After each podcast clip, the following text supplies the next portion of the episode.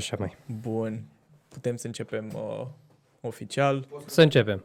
Podcastul. Uh, bună ziua, bună dimineața, bună seara, depinde în ce parte a zilei uh, ne urmăriți. Avem un episod special astăzi, uh, profitând de faptul că au fost Oscarurile recent.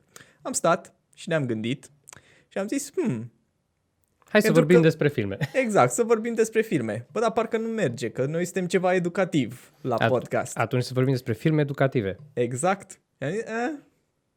Da, și dacă tot vorbim de Oscaruri, clar vorbim și despre Will Smith. Exact. We had to speculate that. Acum suntem uh, în ton cu tot ce se întâmplă in the world. Uh, dar da, profităm faptului că, de faptul că a fost, au fost Oscarurile. Ne-am gândit să facem un episod uh, special despre filme și mesajul lor educativ din, uh, din spate. Sperăm că oamenii își vor lua câteva uh, recomandări de firme, poate fi, firme, Filme. filme, Jesus. Uh, poate sunt filme pe care nu le-au văzut, poate sunt uh, filme despre care vorbim noi acum și va stârni interesul. O să lăsăm și o mică descriere în uh, uh, descriere. Moving on.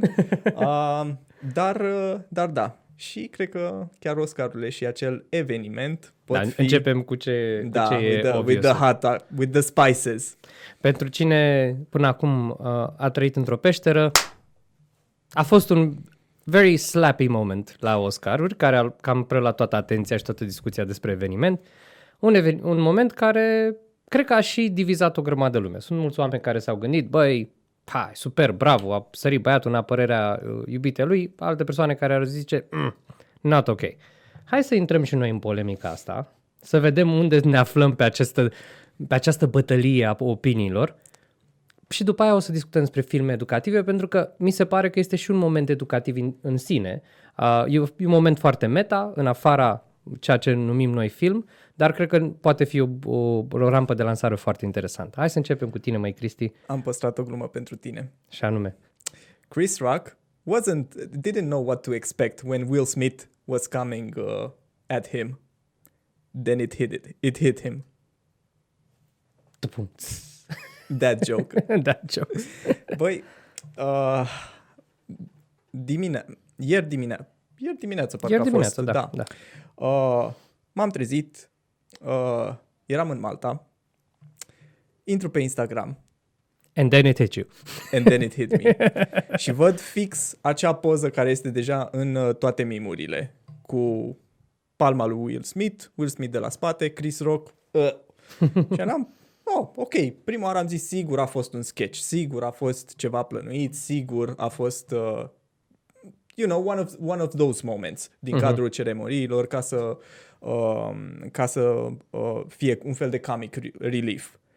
Și după aia am început să citesc. Și din ce în ce, m- cu cât scrollam mai mult, cu atât interveneau mimurile, cu atât interveneau știrile de la Bloomberg, de la BBC, la ESPN, ESPN, Jesus.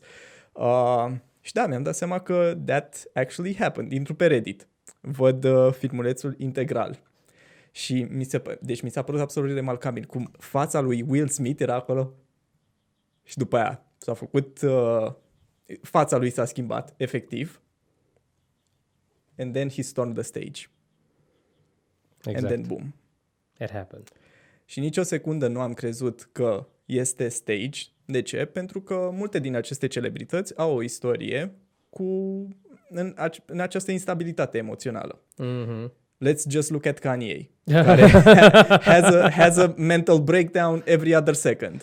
Corect. Și este un, uh, este un personaj care are o istorie destul de mare cu mersul pe scenă, Ah, ranturi, Taylor Swift, anyone? Taylor Swift, Jay-Z, Beyoncé, Corect, corect. a whole bunch of them. Corect, corect. Și până și actori, adică Christian Bale a, fost, a avut el un moment, bine, on set, nu pe scenă, dar a avut și el momentele lui, Mel Gibson mm-hmm. și Mhm. despre el s-a, s-a vorbit și într-adevăr, cred că trebuie luat în calcul presiunea pe care cred că o simte o persoană publică în anumite momente, dar personal, um, cred că totuși s-a, s-a sărit peste, pe, peste o linie în momentul ăla. Așa e. Adică eu mi-am, un mod de a pune problema e în felul următor. Dacă am face noi doi chestia asta la un eveniment, ce ni s-ar întâmpla? Am fi fost dați afară instant. Da, cancelled. Like, boss, hai afară, hai afară frumos. Nu știu, nu cred că suntem noi așa de faimoși încât să fim cancelled, știi? We're not Dar, going dar, there. dar de bine de rău am fi scoși afară din, din sală și dacă am fi avut vreo diplomă sau ceva, mai mult ca sigur nu, mă- nu o primeam uh, a doua zi sau în, în momentul respectiv și cred că asta a fost un lucru care pe mine m-a mirat foarte mult că toată lumea a stat. Și într-adevăr cred că a fost frica aia de controversă care pur și simplu a paralizat tot, uh, tot momentul și toată lumea era gen uh, ce facem? Și cumva pentru că nu s-a făcut nimic, cred că primul val de comentarii a fost cel în favoarea momentului, mm-hmm. care au zis, pa, păi nu, a făcut bine, a, a fost o acțiune meritată, el și-a luat uh, inima în dinți, a vrut să, să facă un statement, ceea ce, bine, pot să înțeleg până într-un punct, dar e cu atât mai ciudat când uh, vine momentul în care el primește Oscarul și apoi vorbește despre cum uh, Dumnezeu îl împinge spre a iubi și mă gândesc ce legătură au una cu alta. Știi că au părinții vorba aia, te-am bătut din dragoste. Exact. Cam așa a fost. Cred că a fost momentul ăla foarte românesc, foarte românesc al lui Will Smith. E și el de-al nostru, la finalul zilei, care a zis, bă, din iubire, pșt, ia deci o lecție. Uh, da, asta, asta și într-un fel cred că asta e o lecție foarte importantă, este că, într-adevăr, ce e foarte frumos de observat, frumos cu ghilimele, că la absolut orice eveniment foarte mediatic, întotdeauna se, se creează trei trenduri. Trendul în favoarea evenimentului, trendul contra evenimentului și întotdeauna o să vezi foarte mult lentila ideologică prin care oamenii văd momentul respectiv și cum profită de el ca să, încă o dată, să fie ei, uh, cum ar veni, uh, uh, acei oameni moralizatori care, mm-hmm. uite ce, Da, da, ce, da, da, ce da, da. sâmbure de valoare aduc eu în momentul ăsta și oameni ca, cred că ca mine și tine, care suntem ceva de genul, băi, unul, nu cred că e un subiect atât de, de luat în serios și în același timp totuși există un mod foarte simplu prin care poți să analizezi ceea ce s-a întâmplat. Dacă unul dintre noi făcea asta, nu ieșeam în, în același fel. Adică cu siguranță am fi avut aceleași probleme și acest dublu standard cred că e un lucru care e important de, de discutat pentru că întotdeauna când ținem și stăm foarte mult bine ancorați pe o anumită ideologie și pe o anumită idee, nu mai există învățare. Nu mai există creștere. Și mie mi se pare că în momentul în care întotdeauna zicem nu, hai să nu, să nu supărăm, hai să nu facem ofens, lăsăm lucrurile să ajungă în punctul ăsta în care, da, da, stai, stai, că tot, tot, tot, totul are o explicație și câteodată, băi, nu, câteodată pur și simplu greșești. Punct. Asta a fost o mare greșeală, cereți scuze și trebuie să fie consecințe. Punct. Pentru că asta e viața oamenilor adulți. Știi, nu este o viață în care ești uh, protejat așa la fiecare colțișor, dai cu, te lovești cu capul de ceva, ți se face o vânătaie, două, trei zile o ai acolo la mm-hmm. vedere, după aia se vindecă and you move on. Și cam asta mie mi se pare că e mai valoros despre cum putem fi adulți și asta ar putea fi o lecție mai valoroasă din pe care o să o scoatem în momentul ăsta, este de cum să fii adult, pentru că aici n-a fost o lecție despre cum să fii adult, a fost o lecție despre cum să lași emoțiile să te conducă într-un punct în care faci ceva regretabil și uh, pentru asta sper măcar mulți dintre noi să ne dăm seama că da, e bine să protestezi asupra lucrurilor care nu-ți plac, dar libertatea de expresie nu înseamnă că există, că înseamnă că vine la pachet cu libertatea celuilalt să-ți dea o palmă. Cum spunea, na, uh, uh, doamne, și uitat că era candidatul la prezidențiale prin anii 90, uh, Unde? al nostru, de al nostru. Uh, Mm, am un mega lapsus acum, dar el a fost un candidat în 92 care, rațiu, Rațiu. e un rațiu. Mm-hmm. Da, și el avea uh, acest uh, principiu că voi lup- de- pentru mine democrația înseamnă că voi lupta din mm. toată răsputerea ca tu să, uh, să, să ai libertatea să nu fii de acord cu mine. Și asta era ideea, adică, bun, nu ești de acord cu gluma respectivă, tu poți să vii și să spui, băi, nu sunt de acord, n-a fost ok, dar violența în cazul ăsta nu, nu e răspunsul. Bun. Și totodată, it sparked a lot of reactions. Adică, da. cred că cel mai bun exemplu pe care pot să-l dau este că am oameni pe LinkedIn, rețea profesională, Da, da, da, da. care dezbat din greu acest subiect, care tehnic nu e It's not the purpose Da. of the platform. Exact, exact. Adică și eu am prins foarte multe de, uite, lecție de leadership de la Will Smith în contextul ăsta. Mm. Și asta e un exemplu ăla de cum luăm orice moment numai ca să ne băgăm pe noi, de fapt, în prim subiect. Uitați ce vă putem învăța din acest moment și așa mai departe. Și, într-adevăr, mi se pare o exagerare cum uh, ne inserăm fiecare ideile și nu putem să ne rupem o leacă și ne dăm seama, păi da, obiectiv, ce, ce este acest eveniment? Ce s-a întâmplat acum, știi? Dar, dar da, și mie mi se pare un pic ciudat și funny, dar mie mi se pare, și de, de asta cumva simt că lăsând subiectul ăsta la o parte, trebuie să ne uităm și leg, legat de, băi, ce înseamnă de fapt Oscarurile și de ce înseamnă filmele în general. Da? Pentru că de asta asta e un moment destul de valoros, de fapt. Pentru că există foarte multă însemnătate în ce înseamnă film, industria filmului. Pe parte e o însemnătate pur capitalistă și anume de bani, pentru că este o industrie foarte profitabilă, dar în același timp acolo se sedimentează cultura. Și cultura, de bine de rău, direct sau indirect, modelează comportamente, modelează felul în care vedem lumea. Și, de exemplu, un lucru despre care nu s-a vorbit și mi-ar fi plăcut mie cel puțin să vorbească, este despre filmul care a câștigat uh, Oscarul pentru cel mai bun film. Uh, Coda, l-am văzut acum vreo câteva săptămâni și un film foarte simplu în execuție, adică bun, nu ai o poveste la o scară foarte largă, nu ai un eveniment istoric, nu ai ceva super mare, e o poveste a unei familii în care tot, toate persoanele sunt surdomute, mai puțin o fată. Și ea este cum ar veni uh, puntea de legătură cu restul lumii, pentru că ea de obicei traduce și ea face semnele în așa fel încât să înțeleagă ce se întâmplă. Dar e o provocare și o responsabilitate pentru ea, pentru că ea și-ar dori o viață departe de familia ei și uh, este și o, o responsabilitate de partea cealaltă că da, da, și familia la un moment dat trebuie să se descurce de, un, de unii singuri. Și e un conflict foarte interesant acolo.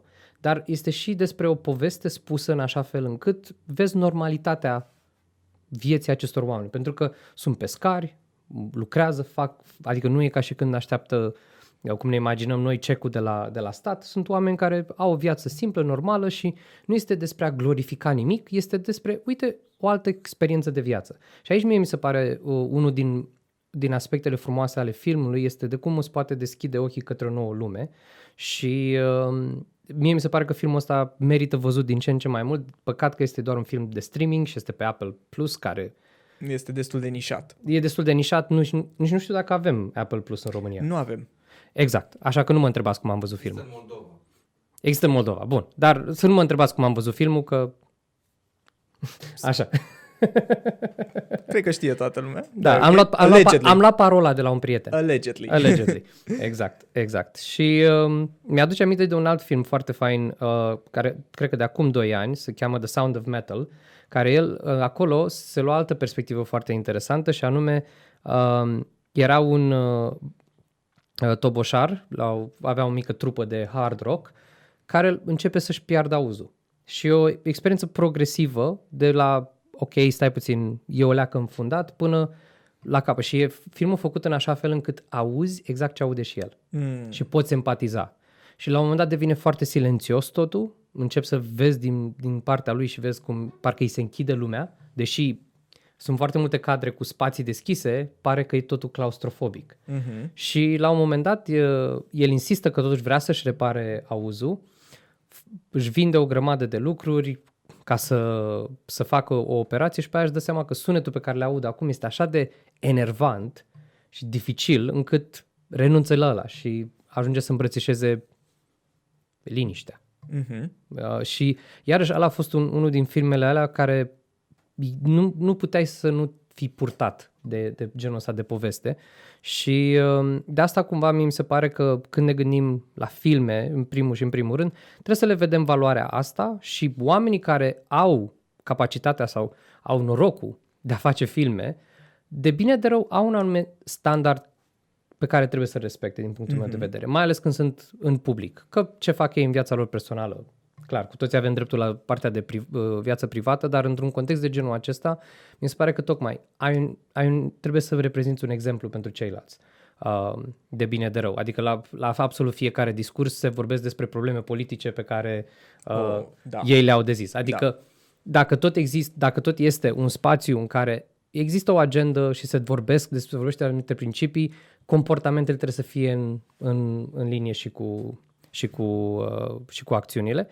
Um, acum, cam, uh, nu știu, dacă vrei mai tu să mai zici ceva pe zona cu Will Smith. Uh, eu tocmai, în timp ce te, te ascultam, eu mi-am dat seama că eu nu am ieșit cu nimic mai deștept în, uh, din urma uh, exact. Oscarurilor. nu pe tine, nu pe tine. Uh, pentru că a fost acest uh, eveniment, uh-huh. MIM. Oricum, dacă este să ne uităm la cifre, ceremonia era în uh, declin de câțiva ani buni. But then again, asta este o realitate și cu, nu știu, MTV Music Awards, cu The Grammys, toate, Da, pentru da. că nu se mai uită oamenii la genul acesta de, uh, de evenimente. My point is, uh, eu tot nu știu care sunt câștigătorii, știu doar de Dune, uh, Da, că da. au câștigat Best Șase, șase Oscaruri. Ah, știam doar de unul. Deci, Nu, șase, see, șase. proves my point. Da. Um, am pus lumina pe aceste Oscaruri, but what did we learn în afara acestui eveniment? exact, nu. se- Am primit o recomandare nouă? I don't know. Știm cine a câștigat Oscarurile? I don't know. Da, nu, de acord. Mie, mie mi-a fost, fo- am găsit foarte ușor o grămadă de videouri cu, cu momentul slap-ului, dar să găsesc uh, speech-ul de, de acceptare Mhm. mm-hmm. pentru cel mai bun film, m-am chinuit o grămadă și abia l-am găsit pe un canal în limba spaniolă. Deci, asta spune multe. Da. Cred că putem să mergem mai departe de topicul de, de la topicul acesta și am o întrebare, o curiozitate. Care este filmul tău favorit? All time. Fa, asta e întrebarea aia în- închizătoare. Um, e, e, e ca ideea aia de dacă ai avea o dorință, care ar fi dorința ta, să am mai multe dorințe. Și așa ar fi și la mine. Dorința mea ar fi să pot să zic mai multe filme în topul ăsta. Um, e greu de zis pentru că sunt filme și filme care m-au, m-au influențat în feluri diferite. Pe o parte, uh, ca o, să zicem, filmul cu c- căreia, a cărei filozofie o îmbrățișez cel mai mult uh, este pe parte de Matrix, Mm. primul, originalul, pentru că are o filozofie foarte interesantă legată de cum um, mie, când se vorbește foarte mult în filmul ăsta că ideea asta că uh, roboții folosesc oamenii ca baterie, că nu e o, nu e o chestie realistă, ori mie mi se pare că tocmai e o metaforă perfectă legat de faptul că noi suntem uh, bateria sau energia necesară ca orice sistem să existe, orice sistem de gândire, că e capitalism, socialism, orice. Și la finalul zilei noi suntem resursa cea mai valoroasă. Și asta mie mi s-a părut uh, interesant de cum să devenim conștienți de cum suntem exploatați sau folosiți în anumite moduri și în momentul în care suntem conștienți de lucrurile astea și trecem prin procesul ăsta de transcendere a, a lor și să ne dăm seama că totul este artificial, totul este construit de om și că avem întotdeauna capacitatea de a ne uni și a spune, ok, nu, chestia asta nu este în linie cu noi și trebuie să lucrăm pentru a sparge genul ăsta de instituții sau sisteme care nu sunt sănătoase, mie mi se pare un mesaj de care avem nevoie cu toții și e genul de film la care mă mai întorc așa din mm-hmm. când în când. Și apoi e un alt film care are o are o filozofie așa mai flower power, dar și pe aia o văd valoroasă, e Yellow Submarine. Este un film cu cei de la, de la Beatles, e un film animat, Mhm. foarte psihedelic, foarte out there. Trebuie să, să fii într-o anumită stare ca să poți să-l percepi și să-l înțelegi ce, ce vrea să spună. Dar mesajul e destul de simplu, că ei prezintă o lume care ajunge să fie de, într-un spațiu colorat și frumos, să devină foarte uh, întunecat și negricios din cauza unui curent de uh, blue minis care de fapt reduc totul la gri și, și nuanțe așa, nuanțe așa continue de gri pentru că uh, nu, nu le place muzica, nu le place expresia creativă uh, și cumva sunt multe metafore legate de birocrație, de sisteme care pur și simplu sc- scot din, uh, din om toată bucuria de a trăi. Și uh, The Beatles, ei vin după aia la un moment dat în poveste ca fiind eroi care aduc muzica, plăcerea și bucuria și nu doar că prin asta elimină pe acei Blue Minis, de fapt îi aduc și pe ei în lumea asta spunând hei, dar deschideți-vă și voi către viață și cumva mi s-a părut că ce a fost frumos la acel film este că nu, nu trebuie să cădem în capcana de polarizare a poveștilor clasice, adică good guys versus bad guys, uh, băieții buni trebuie să bată pe băieții răi, ci, băi, da, trebuie să câștige băieții buni, dar au și misiunea și responsabilitatea de a aduce pe băieții răi de partea lor. Nu să-i dezumanizeze, nu să-i elimine, ci să-i integreze Mhm. și să le arate un nou fel de afiș. Și este atunci melodia All You Need Is Love are o altă conotație. Deci asta e frumusețea filmului, că sunt multe melodii de ale lor presărate de-a lungul filmului și capătă un nou sens pentru că cumva le vezi puse într-un context nou și melodia, în în mintea mea până, până am văzut filmul, All You Need Is Love era uh, melodia lui Mircea Radu. da. Din Știi? Și o dragoste. vedeam așa de...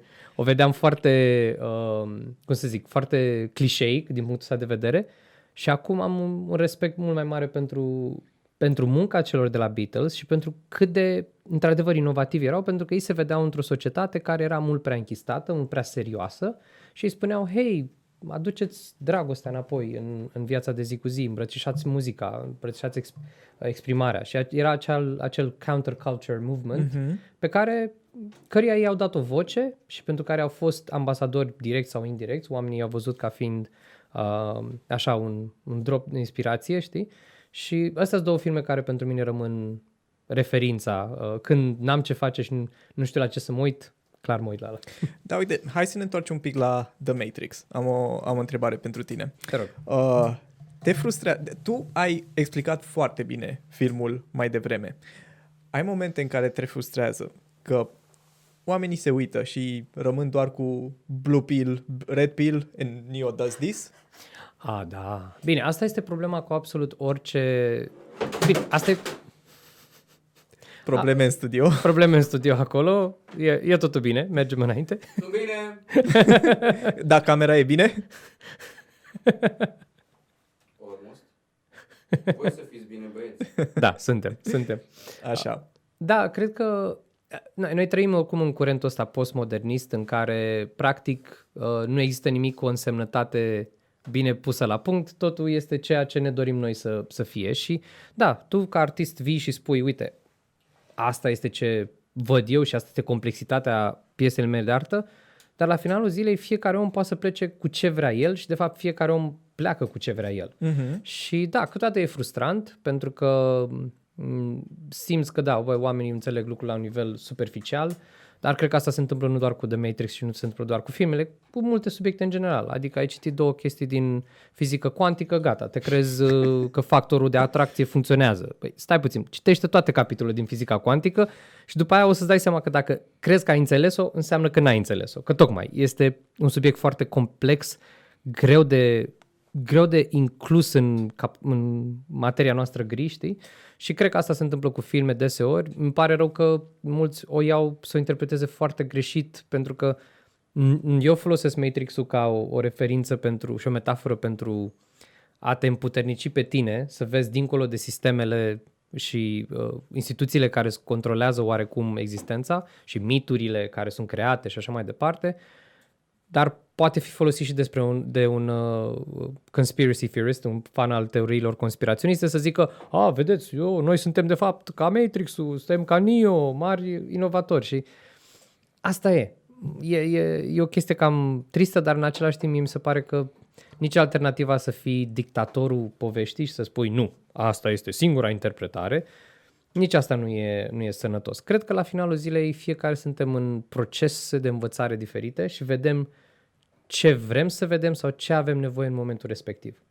Asta e foarte amuzantă cu teoria conspirației, pentru că sunt anumite filme care s-a întâmplat să ghicească anumite evenimente Da. da. din uh, viitor și cred că Simpsons este the Da. benchmark da. acolo. Dar e amuzant oricum ei cum fac uh, uh, episoadele. Pur și simplu iau cuvinte random și văd dacă pot să creeze un episod din acele cuvinte. Și de cele mai multe ori it happens, pentru că fiind cuvinte random, s-ar putea să se întâmple mai târziu să fie acea formulă un eveniment real. Sunt foarte mulți cons- conspiraționiști care vin, ah, we were warned, am fost avertizați. Da, ni it s-a was in spus, the, da, semnele au fost Foarte întotdeauna amuzant. acolo. da, foarte amuzant. Uh, bun, mai știu că este un film despre care tu ai o teorie foarte interesantă. Cred că putem să intrăm Ok, în, da. uh, în Da. el. Este vorba de Infinity War. Știu că sunt 3 ani, 4 ani? Hai, au trecut mulți ani. 2018 parcă. 2018, da, sunt 4 ani deja. Dar Oh we my God. fact check it și n-am găsit teoria asta nicăieri pe internet. Da, uh, Și cred că se leagă foarte bine cu uh, ideea asta de ce putem să învățăm din filme. da, da, pentru da, că da. este un mesaj foarte bun acolo, foarte interesant. Corect și, ce, și marea întrebare este și dacă a fost intenționat Exact. sau dacă este iarăși efectul postmodernismului Da, da. de a găsi însemnătate acolo unde poate nu exista, dar poate s-a, sau s-a inserat în mod subconștient. Dar asta este și, frum- și frumusețea. Pentru că dacă au reușit să dea această impresie printr-un film, că până la urmă filmul trebuie să fie o experiență Corect. și să tragi tu propriile tale concluzii la final. Da, da, da, da, da. Dacă un, un film prea mor- moralizator nu e așa de interesant. True. Partea de Mister uh, ne, ne place. Da, deci pentru context, uh, Avengers Infinity War sau pe românește Războiul Infinitului. Cum este pe ProTV. Exact. Uh, când totdeauna traducerile astea îți dai seama, auleu ce ciudat sună, Da. da. mai frate. Fac înseamnă la naiba. în engleză totul sună frumos când zici Infinity Stones, zici pietrele infinitului. Eh. Dar da, um, o să vreau să luăm filmul ăsta un picuț mai în serios decât uh, pare la, la suprafață. Pentru că, da, despre ce e vorba în filmul ăsta? Ai o grămadă de personaje, o grămadă de proprietăți intelectuale care se unesc într-o mega producție care, desigur, va avea mare succes la box office. Dar, în substrat, există și ceva uh, foarte, foarte interesant. Și anume, uh, în tot filmul se întâmplă că sunt, uh, ce vedem este cum uh, Thanos, uh, antagonistul, dar în același timp parcă protagonistul filmului, că mie mi se pare că el e, el e elementul central al filmului, nu Avengers, cum ar E- veni. Este interesant pentru că pentru mine Thanos este personajul principal al acelui film. Și da, putem să intrăm după de cum l-au Exact, da, da, da. da. scris și, și cum este așa. Și ce e interesant este că, practic, este tot parcursul lui în care el reușește să uh, adune toate pietrele infinitului și apoi, la final, să facă acel snap prin care jumate din viața din univers este pur și simplu ștearsă. Și e interesantă secvențialitatea și simbolul fiecărei pietre în parte. Prima piatră pe care el o colectează este piatra puterii și ce e interesant este că asta se întâmplă com- complet off-screen. Deci pur și simplu îl vedem că vup, are piatra puterii. Și din momentul ăla, metafora pe care am sesizat-o este o metaforă foarte bună legată de cum uh, ajung dictatorii la putere. Primul lucru pe care fac, ajung într-o, situa- într-o anumită poziție de putere, dar nu știm când, nu știm cum, deodată ne trezim, hopa, au ajuns acolo. Și asta s-a întâmplat cu foarte mulți uh, dictatori în trecut și multe grupuri așa mai extremiste, deodată râzi, râzi, râzi și apoi, hopa, Sunt de, acolo. A, cum? A, ok. Și asta e primul, primul punct. După asta, a doua piatră pe care o colectează este piatra spațiului. Și de ce e interesant asta? Pentru că dacă vrei să instaurezi un nou regim, practic tu trebuie să fii prezent peste tot. Și odată ce ești într-o poziție de putere, poți, de exemplu, ajungi la, la guvernare, tu practic poți să spui oamenii în o grămadă de instituții. Ai oamenii tăi de referință, prefecți, subprefecți, la inspectorate școlare și multe alte instituții ale statului. Și atunci, practic, prin pr- faptul că ești prezent peste tot, îți asiguri că ai și oameni care îți vor perpetua uh, sistemul respectiv de putere. Sunt oameni care câștigă pe, pe măsura asta și atunci există mai multe motive ca acel, sau mai multe moduri prin care sistemul ăla poate să continue. Și plus că devii, odată ce devii prezent în viața oamenilor, nu mai poți fi ignorat. După asta, a treia pe care o colectează este piatra realității. Și aici este metafora perfectă legată de legătura importantă dintre putere și propagandă. Pentru că, la finalul zilei, orice nou regim, fie el totalitar, orice el, are nevoie de o mașinărie foarte mare de propagandă. Și atunci de asta e important să vedem, mie mi se pare o, o lecție foarte valoroasă legată de cum vedem instituțiile media, care sunt interesele politice pe care le servesc. Pentru că, cum spunea și Thanos, acum realitatea poate să fie ce-mi doresc eu. Și ai nevoie de asta. Ai nevoie să le dai oamenilor sentimentul ăla că gata, suntem într-o nouă lume acum, sunt noi reguli, altfel funcționează lucrurile și asta poate captiva, capta imaginația oamenilor, admirația unora care se simt că, wow, uite, în sfârșit se schimbă status quo-ul, acum avem o nouă, o nouă realitate. Și um, asta, cum zic, istoric putem vedea asta, că întotdeauna în spatele multor, uh, multor dictatori au fost instituții de presă care au, care au fost necesare ca să poți să crești genul ăsta de figuri emblematice în, uh, în mentalul colectiv. După ce se ia piatra realității, vine o altă piatră foarte importantă și anume piatra sufletului. Și aici este despre un subiect foarte controversat, dar anume iarăși legătura istorică dintre putere și religie. Pentru că la finalul zilei, orice dictator trebuie să se împace cu religia de acolo. Avem exemple de când lumea în sistemul feudal, când uh, practic uh, regii erau denumiți unși de Dumnezeu și practic era o înțelegere între biserică și, și uh, regi că, uite, ne susținem reciproc, uite, tu nu te bagi peste ale mele, eu mă bag peste ale tale, dar de fapt amândoi beneficiem de, de chestia asta. Și în perioada regimelor naziste și fasciste, Biserica Catolică a stat așa mai, eh, nu ne băgăm și nici de partea cealaltă, a fost așa ca un fel de un pact de neutralitate foarte ciudat, dar necesar, aparent, și în același timp ne uităm și la noi. Uh, dăm, dăm un exemplu din politica românească, asta este, mai, antag- mai antagonizăm un pic cu lumea, dar Liviu Dragnea, înainte să devină omul care a devenit, a primit uh, uh, o, o stea de apreciere sau un premiu de apreciere de la patriarh. Binecuvântare. O binecuvântare și te gândești, băi, da, de ce? ce? N-ar trebui să fie lucrurile astea, dar dacă te uiți, întotdeauna, întotdeauna vei, vei observa lucrul ăsta. Și în Statele Unite, um, foarte multe figuri religioase au venit să susțină pe Donald Trump în 2016. Și ăsta e, e un pact foarte... A, și cumva și în film e uh, uh, arătat că trebuie să faci un mare sacrificiu.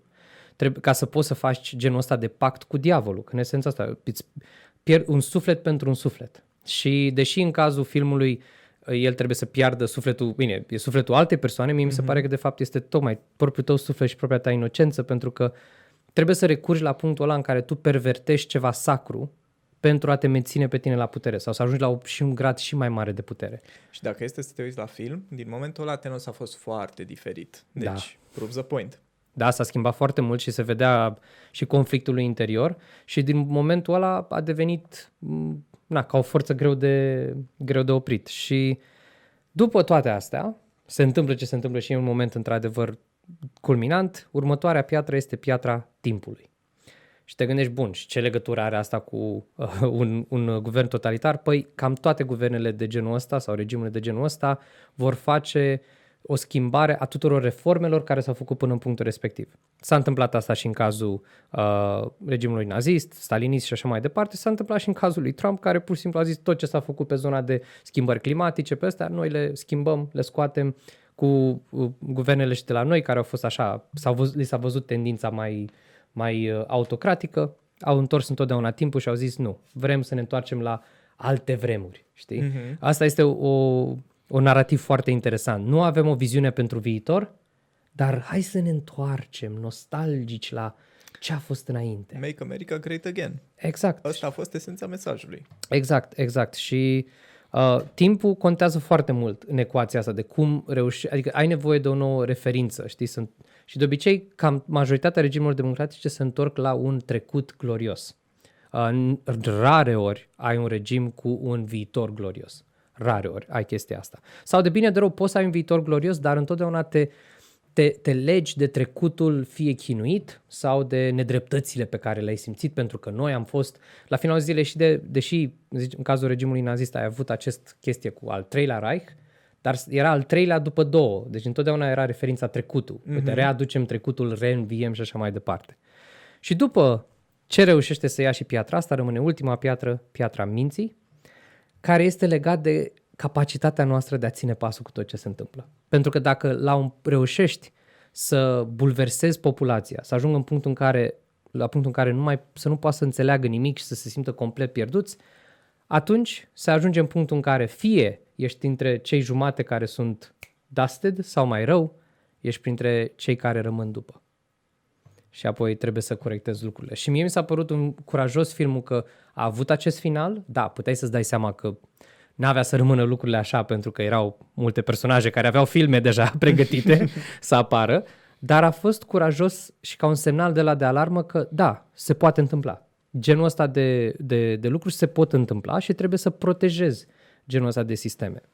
Dar filmul nu cred că are doar lecția asta. Eu cred că este și un blueprint pentru cum poți să faci schimbare pozitivă în societate la finalul zilei, dacă chiar vrem să, ved- să creăm o societate mai inclusivă, mai na, în, lin, uh, în linie cu mediul și, și așa mai departe, o grămadă de valori și principii care poate crezi, trebuie să mergi cam pe același script. Unu, trebuie să ai oameni în poziții de putere. Nu poți să tot stai în, în stradă și să arăți pancarte. Trebuie să ai reprezentanți care luptă pentru interesele tale. De asta votul este important, de asta participarea politică e importantă Asta dacă chiar îți pasă să trăiești, să trăiești într-un, într-un oraș, într-o comună, într-un județ, într-o țară. Efectiv, comunitățile care te susțin. Exact. Să, să știi că ai oameni care chiar investesc resursele pe care tu le dai prin taxe și impozite și chiar sunt folosite cum trebuie. Apoi, ideea asta a spațiului. Trebuie să te asiguri că creezi o, o rețea în care mai mulți oameni sunt implicați, din mai multe locuri. Nu poți doar tu să fii singurul om care reușește să facă lucrurile astea. Trebuie să te implici la nivel local, regional și așa mai departe. De asta ai nevoie de structuri și, și rețele și trebuie să înveți să fie să operezi și să lucrezi în astfel de structuri sau să le creezi de la zero. Nu e o muncă ușoară, dar e necesară. Apoi, ai nevoie și tu de propria ta mașinărie de propagandă, în sensul de, de a arăta oamenilor că se poate altfel. Trebuie să vii cu curajul ăsta de a imagina lucrurile altfel, să spui, da, cum la noi este narativul ăsta defetist, a, România e groaznică, România și așa mai departe, să vii să spui, da, da, stai puțin, putem să reinventăm lucrurile, putem să facem lucruri bune. Adică avem deja cazuri de bun, bună practică în multe orașe din România care s-au reformat și care au gândit lucrurile altfel și același curaj trebuie să-l avem în continuare, să venim cu o, o nouă realitate, o nouă, un nou pitch pentru ce ar putea fi uh, viitorul. După asta ne trebuie o piatră a sufletului și în sensul de să venim sincer cu un mesaj uh, spiritual și, și inclusiv, pentru că nu poți să mergi doar pe zona rațională. Trebuie să se simtă că da, ai un scop mai profund uh, care, care te mișcă mai departe.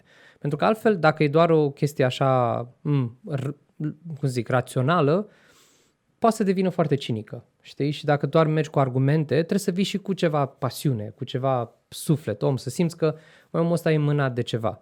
De asta câteodată e foarte dificil să vezi politicieni care sunt poate atei sau așa mai departe, pentru că li se, oamenilor li se pare, băi, cum să, cum să nu ai ceva mai presus de tine, mm-hmm. care să te mă, să n-ai o frică de Dumnezeu, cum se Da, spune, da, știi? da, da. Și atunci trebuie să vii cu un sistem de valori și o ceva care, care e chiar autentic. Ca să într-adevăr să te, să te asiguri că ai loialitatea oamenilor și oamenii chiar sunt acolo cu, cu toată inima, pentru că deseori schimbarea la nivel politic, la nivel social, presupune foarte mult voluntariat și dacă nu ai uh, această cum să zic, această menire sau acest interes să faci ceva cu adevărat uh, m, pentru un bine mai, mai mare decât tine, nu prea, la un moment dat o să simți, băi, și ceva, eu nu mă mai bag, lasă, că să se ocupe alții, știi? Apoi ai nevoie de piatra timpului, dar nu pentru a te întoarce în trecut, ci pentru a duce oamenii cât mai repede în viitor. Știi? Adică trebuie să ne asumăm curajul ăsta de a spune, măi, tot, noi tot stăm și ne trăgănăm cu sistemul educațional, de exemplu, tot, hai totuși să mai facem o schimbare, hai totuși să mai facem o schimbare. Păi, știi ceva? Da, ia, hai totuși să scoate, deschidem o școală la un moment dat în care facem lucrurile deja ca în viitor. Și nu mai așteptăm sistemul să ne tot, să, nu, să, să, să intre în rit cu noi. Pentru că deseori mi se pare că ne mulțumim cu prea puțin. Trebuie să avem curaj, trebuie să avem viziune, să visăm dincolo de stele. Să ne imaginăm cum este să creezi un sistem educațional de la zero, mult mai creativ, mult mai de, de impact, conectat cu tehnologia, dar care chiar împuternicește omul versus doar de a-l în- încărca cu informație și asta se aplică în o grămadă de domenii din punctul meu de vedere. Și în na, subiectul care, îmi- de care îmi pasă și mie pe legat de orașele viitorului și cum construim orașe și așa mai departe, trebuie să visezi, trebuie să ai o viziune îndrăzneață a viitorului. Și nu în ultimul rând este uh, și componenta asta de piatra minții, cum e în film, și anume să împuter- împuternicești mintea oameni, oamenilor. Pentru că aici cred că pierdem foarte mult. Uh, pentru că sunt mulți care se imaginează că singura soluție este să fie ei soluția, să fie ei mesia, salvatorii. Și nu asta este cel mai sustenabil mod de a, de a aduce schimbare. Trebuie să împuternicim fiecare om pe care îl impactăm și cu care lucrăm să fie independenți, autonomi și să lupte ei înșiși pentru lucrurile astea și să-i educi în așa fel încât să înțeleagă și să facă față la toate aceste provocări. Dacă creezi o relație de asta uh, de dependență, foarte similară cu un cult în care ai un lider pe care toată lumea îl urmărește și nimeni nu-l pune la îndoială și îl vom respecta și vom face ce va zice el până la zil și uh, până întotdeauna, creezi o relație foarte nesănătoasă și la un moment dat, dacă liderul face o greșeală, se distruge toată rețeaua. Ori, dacă tu vii pe principiul, nu, noi suntem o comunitate care luptăm pentru un scop comun, liderii se pot schimba, dar noi lucrăm pentru același, același concept, atunci acea mișcare poate să reziste în timp. Și ai nevoie de, ca oamenii să fie să știe cum să facă diferența între știri false și dezinformări și ce este cu adevărat, ce se întâmplă cu adevărat, cum funcționează instituțiile, pentru că altfel poți foarte ușor să iei o mișcare foarte sănătoasă, cu valori foarte bune, dar dacă nu au educația necesară, o poți perverti foarte ușor și să o păcălești și să o duci într-o zonă de dezbinare. Știi? Și de- eu asta zic, mie mi s-a părut că filmul ăsta a avut ceva valoros, mie mi se pare că a vorbit foarte mult despre momentul în care ne aflam în 2018 și era ca un, o, o lecție așa de ai, aveți grijă, asta, asta poate să fie și povestea noastră și trebuie să avem grijă să nu se întâmple. Um, din fericire, cred că până acum am evitat, adică și în România și în, uh, și în Statele Unite s-au evitat niște excese, dar mie încă nu mi se pare că am scăpat cu adevărat. Adică mie mi se pare că e o poveste valoroasă și acum, legat de cum ne implicăm și mi se pare că e genul ăla de blueprint pe care îl putem urmări cu toții. Acum, uh, cum am zis, nu știu cât a fost intenția regizorilor și, și scenariștilor, dar uh, cred că asta e și valoarea unui film și de asta spun că uh, poate trebuie să, întotdeauna să, când ne uităm la un film să vedem dincolo de acțiune și mm-hmm. toate astea să vedem care e filozofia din spate.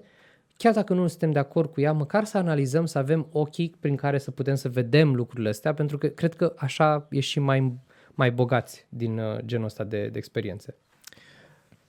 Foarte interesantă teoria. Cu acordul tău o să facem un videoclip separat și o să-l punem ca un fel de shorts pe YouTube. Da. Și o să punem cu fix acest titlu, teoria neștiută Despre, despre Infinity, Infinity War. War. Da. Uh, dar chiar ar fi o idee faină să facem, uh, facem chestia asta pentru că este un mesaj foarte bun din care putem, uh, putem să învățăm. Și că toți suntem la capitolul Marvel și capitolul Mhm. um, Lessons Learned Da. din uh, filmele uh, Marvel. A fost Infinity War, a fost Endgame și foarte multe personaje au ajuns în stagiul ăsta în care au uh, pierdut ceva. Da. Fie o persoană iubită, fie și-au pierdut scopul, fie a trebuit să sacrifice ceva și cumva, odată ce ne-am mutat în Phase 4, mi se pare că trecem în, uh, cu toate filmele prin Five Stages of Grief. Da. da. WandaVision este cel mai bun exemplu. Corect. Uh, George râde. Uh, care a fost următorul? Uh, Falcon and the Winter Soldier, care Oh my God. a fost mai uh, cu mai multă acțiune, cu m- mai pe formula clasică Marvel. Însă și ei treceau prin acest uh, proces de l-am pierdut pe Steve, uh, încercăm să ne dăm seama cine suntem, cum o luăm de la zero, ni s-a luat identitatea și anume acel scut care însemna totul pentru noi și până la urmă era o competiție între ei doi, dacă este să o analizez așa un pic. Who's Exact. gonna be the next Captain America? Plus că în uh, fandomul Marvel toți ziceau, ah, Buck is gonna be the next one, no, Sam is gonna be the next one, no, we're gonna have a whole new Captain America. Ei bine, toți, uh, amândoi erau în, această, în acest punct în care nu prea mai aveau neapărat o direcție, tocmai pentru că au pierdut ceva drag. Corect, corect. Um, Spider-Man, ambele, ambele filme. Am, știm, da, din nou. da, ști, știm că am început data trecută cu uh, subiectul Spider-Man, but then again, Peter, în momentul de față, he's grieving. Da, He da. lost a loved one, uh, a pierdut, efect, efectiv, și-a pierdut identitatea, corect. Da. care poate să fie foarte... Dacă îți pierzi identitatea, mai ales la o vârstă atât de fragilă ca a lui, Mhm, mhm. mm, Da, poate să fie o bună oportunitate de creștere sau Exact. un catalist pentru tragedie și Exact. multe, multe lucruri. Da, da, da, da. Și mie mi se pare... Practic fiecare dintre ele au avut un comentariu și despre condiția umană mhm, în, în sinea lor și câteva comentarii sociale care unele au prins, unele n-au prins. La Winter Soldier, la Falcon and the Winter Soldier erau multe lucruri care erau "Eh, și cum rămânem la final? Da, și da, da, ambiguitatea asta câteodată mi se pare și ea valoroasă. Că da, câteodată e bine să găsești un narativ care e clar și bine definit și în același timp cred că parte din a fi deveni adult este de a descoperi că lumea e plină de contradicții. Știi? Da, asta, da. asta mi se pare. Și cumva simt că și narativele clasice încep să, să se ducă în direcția asta. De exemplu, uh, ultimul film, uh, uh, The Batman, acum știu că tu nu l-ai văzut, așa că nu o să dau mare, mare spoiler, dar e un principiu din, uh, din acest film este legat de chestia asta, de e povestea clasică a unui Batman, dar la final apare un element care pur și simplu te face să reinterpretezi povestea complet și te gândești, ok, și asta este interesant, mie mi se pare că poveștile trebuie să, să ne ducă în zona asta, de a înțelege complexitatea lumii, lumii în care trăim, că uh, emoțiile nu se rezolvă cu un discurs motivațional și haha, gata, sunt bine acum, că m, ca să poți să construiești un nou simbol și să fii o figură care reprezintă un simbol al speranței preluat de ce a fost înainte, nu e ușor și că orice om care vrea să aducă o schimbare e măcinat de propriile lui emoții și, și frici și trebuie să recunoaștem asta. Mie mi s-a părut foarte bun exemplul lui, lui Thor în uh, Endgame, mm. care s-a apucat de băut, se îngrășase și Da, da, da, da. pur și simplu era de nerecunoscut și mulți au crezut că a, asta a fost o insultă asupra personajului. Mie, din contră, mi s-a părut, wow, câtă, câtă complexitate aduci într-un personaj care, deși atot puternic și așa mai departe, nu înseamnă că nu, până nu, nu poate să ajungă într-o pasă de genul acesta. Și din nou, uh, foarte mulți uh, oameni care s-au dus să vadă Endgame au văzut Thor, erau foarte mult ha-ha și au bătut joc de Thor, după ce că și așa el era un măscărici. Uh, pentru că primele două filme n-au fost cele mai bune din... Da, era așa, Așa, foarte erau- Shakespearean. Exact, da. Și I have the power, am putere, e ok, știu că voi fi regele Asgardului, it's, it's fine. Uh, dar, cum ai zis și tu, i-au adăugat mult mai multe layere de complexitate Da, în, uh, exact. caracterul, în caracterul lui. Și dacă era, dacă era o lecție acolo, este faptul că, indiferent în ce punct suntem, putem oricând să cădem. Exact. Putem să avem toată lumea la picioare, pentru că el a trecut prin foarte multe. Și-a pierdut tatăl, și-a pierdut fratele, și-a pierdut sora, și-a pierdut mama, uh, și-a pierdut regatul, efectiv. Și el era at an all-time low când și-a făcut intrarea, acea, acea intrare din Infinity War. Da, da, da. Și după aia am, am văzut, mamă, Thor, toată lumea, wow, amazing. Dar am văzut de fapt cât de insta, instabil era el, Mhm, pentru fix ceea ce s-a întâmplat în uh, Endgame Exact. în primele minute. Și again, there's a lesson there. Indiferent cât de sus ești, la un moment dat este posibil să cazi.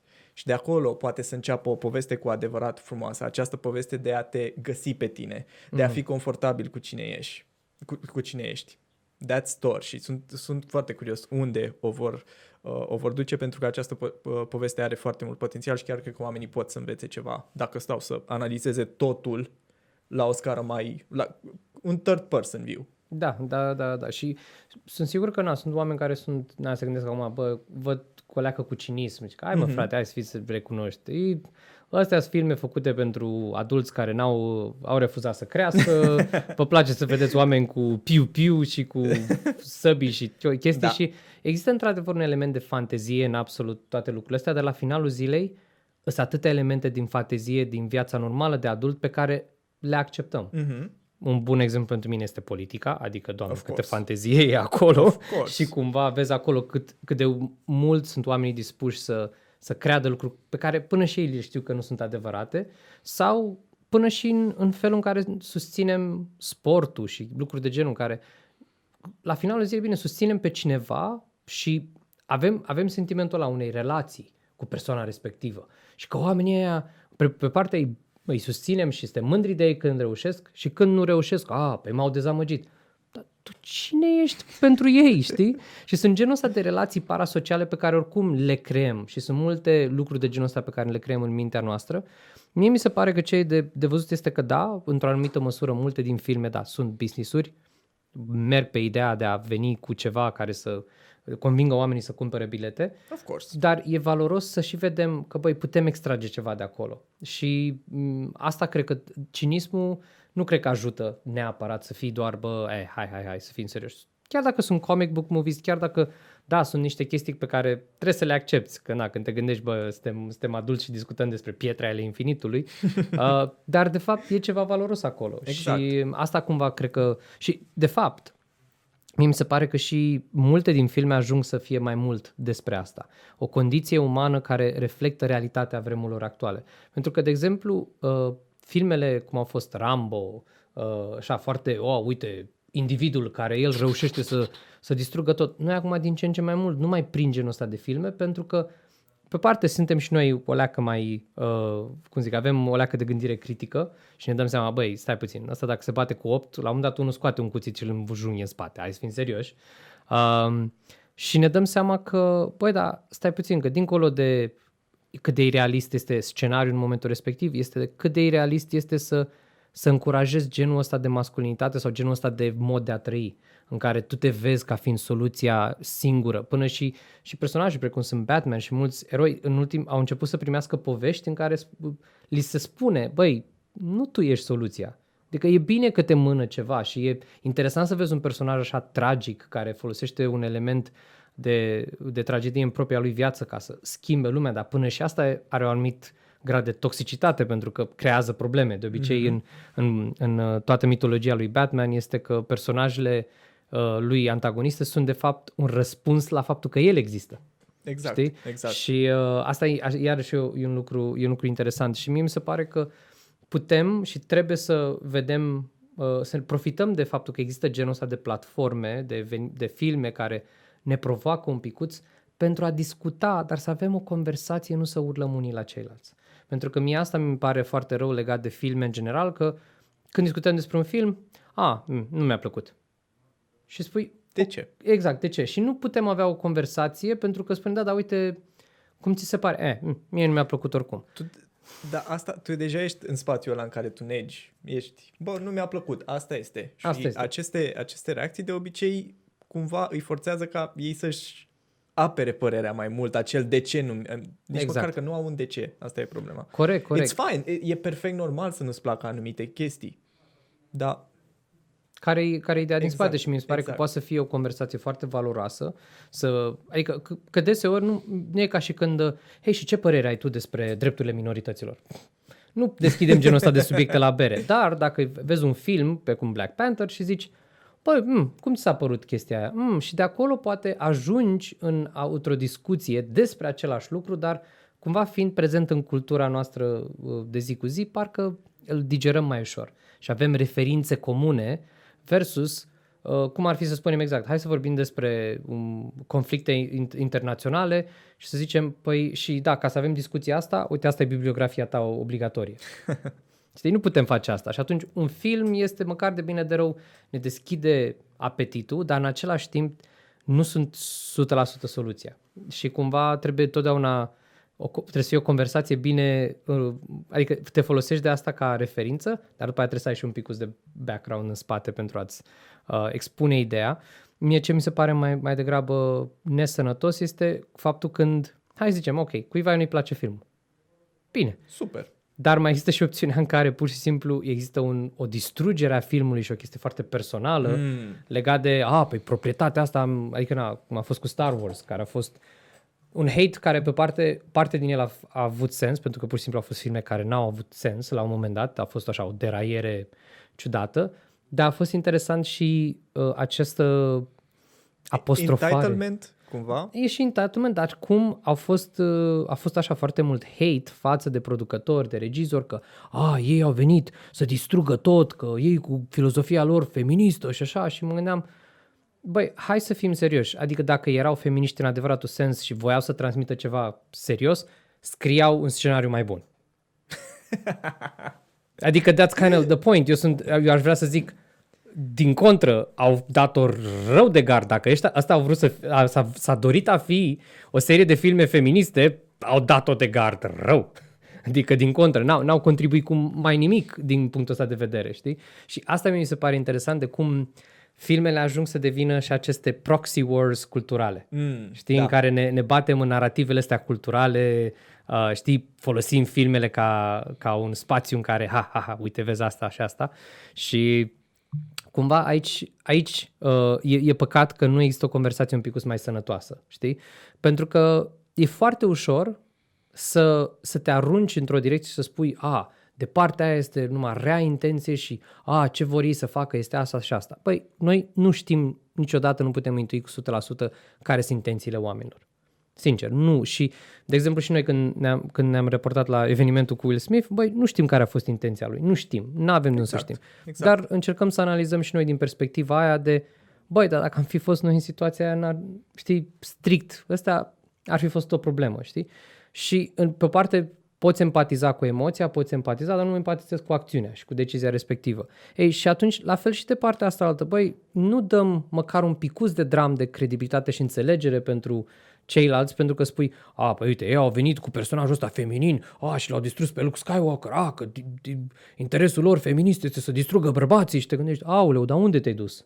Știi, pe ce coclauri ai ajuns? Băi, sunt de acord cu tine, nici pentru mine n-a avut sens ce s-a întâmplat, dar să ajungem de la asta la a spune, a, păi e tot din cauza ăsta, zic, băi, stai alea, că, ho, că deja facem niște Prea genul ăsta de exagerări și de presupuneri care dăunează. Pentru că din momentul ăla nu poți să mai ai o conversație seri- sănătoasă, de știi? dragul dezbaterii. Și nici măcar că uneori e fain să ai o dezbatere. Da, da. Din contră, dezbaterile productive sunt foarte faine și sunt mega amuzante, dar unii oameni efectiv, they go off a tangent there. Nu, vreau să fie ca mine, asta e opinia mea, challenge me, pentru că oricum nu, eu tot pe a mea o rămân. Corect, corect. Dar auzi, uite, eu sunt curios de o chestie. Că, bun, mm. Astea sunt genul ăsta de filmele, aceste, aceste filme foarte uh, semni, cu semnificație puternică culturală, Da, că toți știm da, de ele și avem da. opinii despre ele. Uh, zi-mi așa, din punctul tău de vedere, care sunt niște filme care sunt așa mai sub radar, nu prea Mhm. mm-hmm. primesc așa multă atenție, dar sunt filme care pentru tine au avut impact și poate și pentru restul lumii. Zic, bă, ia, ia luați și vă uitați-vă la asta, lăsați... uh, Da. Pentru mine, cred că filmul care a avut cel mai mare impact, cred că l-am văzut prima oară la vreo 15-16 ani, deci într-un moment destul de oportun, a fost A Bronx Tale cu Robert De Niro. Chiar, chiar îl recomand. Așa pe scurt acțiunea, uh, era vorba despre un uh, copil care a crescut în Bronx în uh, anii 70, dacă nu mă înșel, într-o comunitate italiană. Uh-huh. În uh, perioada respectivă erau acele războaie între comunități. Erau uh, oamenii de culoare, erau italienii, erau, uh, cred că și rușii și albanezii, dacă nu mă înșel, they were starting to pop up, dar mă rog, erau aceste mici războaie între uh, comunități. Ceea ce este interesant este că m- acest film cumva descrie uh, ceva ce prin care orice, orice, orice adolescent trece și anume acea încercare să a, să, as- să-i asculte pe părinți, dar totodată să nu fie influențat de grupul de uh, colegi de la școală, grupul de prieteni care, you know, ești la o vârstă fragedă. Cineva din cartier zice, a, hai să aruncăm această piatră în acest, uh, în acest geam. Este o idee total bună. Mai ales că este geamul uh, directorului. exact. And you do that, pentru că nu vrei să pari prostul clasei, Exact. efectiv. Um, și asta se întâmplă în uh, film. Acest copil, uh, efectiv, își alege foarte prost cercul uh, de prieteni până în punctul în care ei cresc împreună um, și fac o grămadă de prostii până la se ajunge la un hate crime, mm-hmm. racial hate crime. Uh, ceea ce este interesant este că antagonistul kind of este un uh, este profilul ăla clasic al uh, uh, Ital- It- Italian mob guy Mhm, mhm, mhm. care îl ia, pe, îl ia pe acest copil sub aripa lui, dar întotdeauna îi zice chestia asta. Nu fă ceea ce am făcut eu. That's very wrong. Încearcă să uh, îți trăiești pia, pia, uh, piața, viața după propriile principii, să ai valorile tale și întotdeauna îi dă sfaturi foarte bune, care, again, din cauza colectivului în care el se află, nu-l ascultă. Și se ajunge în punctul în care este pe cale să facă un uh, hate crime, prietenul, prietenii lui fac chestia asta, în ultima secundă este din mașina respectivă, trebuie să vedeți toată scena, it's, it's totally worth it. Mhm, mhm. Um, și ceea ce cred că cea mai, uh, cel mai bun mesaj este mesajul tatălui acestui copil, care îi zice mereu uh, The saddest thing in life is wasted potential. Cel mai, uh, cel mai Trist trist lucru în viață este potențialul uh, pierdut. Și asta cumva resonează cu mine pentru că ceva similar îmi spunea și mie tata întotdeauna când, uh, în, efectiv, când creșteam. Este un film foarte interesant, este un film foarte bun despre choosing your path in life Mhm, mhm. și cum să mergi pe această, I don't know, to walk this fine balance between right and wrong, cum anumite cercuri te pot trage, te pot influența negativ, uh, cum familia, întotdeauna știi că ai acolo familia lângă tine și poți conta pe ei, but then again, anumite influențe s-ar putea să te tragă mai mult decât ar trebui. Mhm. Și un safety net întotdeauna va fi familia. Corect, corect. Mhm. Un alt film, cred că ar fi, deși este unul foarte clișeic, este A Dog's Purpose. Uh, sunt două filme. Uh, la al doilea chiar am uh, plâns, pentru că efectiv uh, se vorbește despre acest proces de reîncarnare uh, la câini. Ok. Și care este scopul lor prin reîncarnare? Este să-și găsească și să-și protejeze that one true owner. Hmm, ok. Și în primul film este mai amuzant, nu știu ce, în care uh, sufletul unui, unui câine se reîncarnează în mai mulți câini, pentru că el trebuie să-și găsească that one true owner, îl găsește, își trăiește o viață foarte frumoasă în, uh, în film, alături de, uh, de stăpân, și în cele din urmă moare. În al doilea film, încearcă să uh, își găsească același stăpân, pentru că uh, misiunea lui nu s-a terminat. Trebuie să aibă grijă până la finalul vieții de acel, uh, de acel stăpân. Și e foarte amuzant cum uh, prin anumite lucruri uh, un cățel îl face pe stăpân să-și dea seama că este de fapt el reîncarnat. Very cheesy, I know, dar mesajul este foarte, foarte, foarte bun, mai ales pentru că am un câine Hmm. și îl iubesc foarte mult. uh, dar mesajul este foarte bun despre această cumva grijă pe care animalele ne-o poartă. Corect. Uh, ce interesant este că am o poveste... N-am văzut filmul până acum Mhm. și de fel nu sunt vreun om care cred în poate în lucruri de genul ăsta, dar e, e o poveste interesantă cu un câine pe care l-am avut și eu când uh, de pe la vreo 12 ani, la, îl chema Coco, a trăit cu noi vreo 13-14 ani și uh, uh, noi l-am avut după ce a murit bunica noastră și la un moment dat, după șapte ani, na, obiceiul la țară pe vremea aia încă era cu dezgroparea mm. și tre- trebuia să lași uh, peste noapte, uh, practic uh, spațiul lăsat deschis și apoi a doua zi ave- aveai, trebuia să faci o slujbă și re- reîngropai cum ar veni și puneai sicru cumva așa cum l-ai, cum l-ai găsit. Noi făcusem asta în prima zi, ne-am, ad- ne-am dus acasă și nu știu, pe aia ne-am dat seama că Coco nu era. Dar nu ne era clar unde, unde ar putea fi, dar în același timp și el avea obiceiul să se mai ducă. Mm-hmm. Era un câine destul de călător, așa, îi plăcea să, să meargă prin sat pe unde, unde simțea el nevoia și ne bucura, adică, sincer, să vezi un câine așa independent și jucăuș e o mare bucurie. Când am ajuns a doua zi, am, ne-am dat seama că Coco a stat și a păzit sicriul toată noaptea. A fost foarte interesant și ne povestea și preotul, ne povesteau și alți vecini care stăteau fix lângă biserică. Spunea, băi, a stat acolo, m, ne-am vrut să-i dăm să de mâncare, l-am strigat. Nu, a stat acolo tot timpul. Hachiko vibes. Exact, știi? A fost așa un moment de ăsta care la finalul zilei, știi că unii ar putea să folosească povestea pentru a, pe vezi, aia, aia și așa mai departe. Sincer, și dacă ar fi, ar fi să-l văd din perspectiva a neexistării spiritelor, a fost un moment care a fost de-a dreptul, ni s-a, ni s-a muiat inima și într-adevăr, uh, câteodată, da, sunt unele povești foarte cheesy, dar au un sens în viața noastră. Exact, cumva, cred că asta este un mesaj foarte bun, pentru că, într-adevăr, unele din filmele astea sunt mega, mega, mega cheesy, da, dar au cumva sens, fac acel click în noi exact, exact. și au sens. Da, da, și cred că a, asta cumva că uh, viața de adult câteodată e foarte cinică pentru, și cred că cinismul vine din faptul că am fost visător la un moment dat, dar lumea ne-a arătat că "Eh, tu și visele tale, bă, tântăleule, ia de aici. um, și mie mi se pare că e un mare act de curaj tocmai să lași loc în inima ta pentru lucrurile astea. Știi, să nu te închizi complet și să spui Mm-hmm, da, uite, Moș Crăciun, e o păcăleală, ha, ha, ha, știi, ha, e copii, uitați, uh. și să, să, dacă vezi, mi se pare că dacă ajungi să vezi lucrurile așa, da, poate le vezi obiectiv, să zicem, dar eu smar ghilimele legat de obiectivitate, poate le vezi așa mai bun și n- nu mai, nu mai pici în, uh, în narrative și idei foarte naive, poate, dar în același timp mie mi se pare că pierzi ceva din tine când mm-hmm. nu dai voie la genul ăsta de povești să, să-și facă loc în, în sufletul tău, știi? Să, na, de la povestea asta până la multe altele, care într-adevăr sunt cheesy, sunt un picuț over the top, dar poate e bine să păstrăm partea aia din noi. Mai am una. Așa, yes. This one, nu cred că te aștepți. Așa, hai să vedem. Este, ia să vedem dacă ghicești, este vorba de un uh, serial care a început în copilăria noastră, la începutul anilor uh, 2000, sfârșitul anilor 90, începutul anilor 2000. Așa. Este serial animat. Spider-Man. Nu. uh, La început în anii 90. Să te- Bine, de- depinde la care te referi. da? Exact, Nu sunt mai contează. multe. Um, continuă până în ziua de astăzi. Are un mesaj uh, chiar foarte ok. Este, am zis că e animat, nu? Da, da. Uh, este din Japonia. Este tradus în engleză, tradus în română. Este o mega franciză.